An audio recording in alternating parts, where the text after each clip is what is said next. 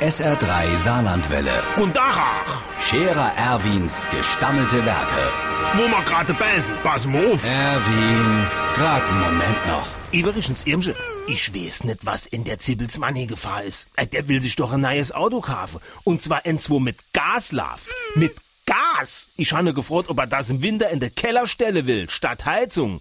Nee, sagt er, da hätte er ja Öl, das breicht er nicht. Das da wäre tatsächlich für zum Fahren.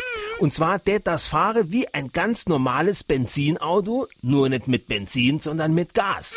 Und er hat sogar nur Biogas damit fahren. Johann, ich gedenk, wahrscheinlich hat er da einen Anhänger hinten dran mit Raku drauf, wo er an den Gastank angeschlossen hat. Ferz.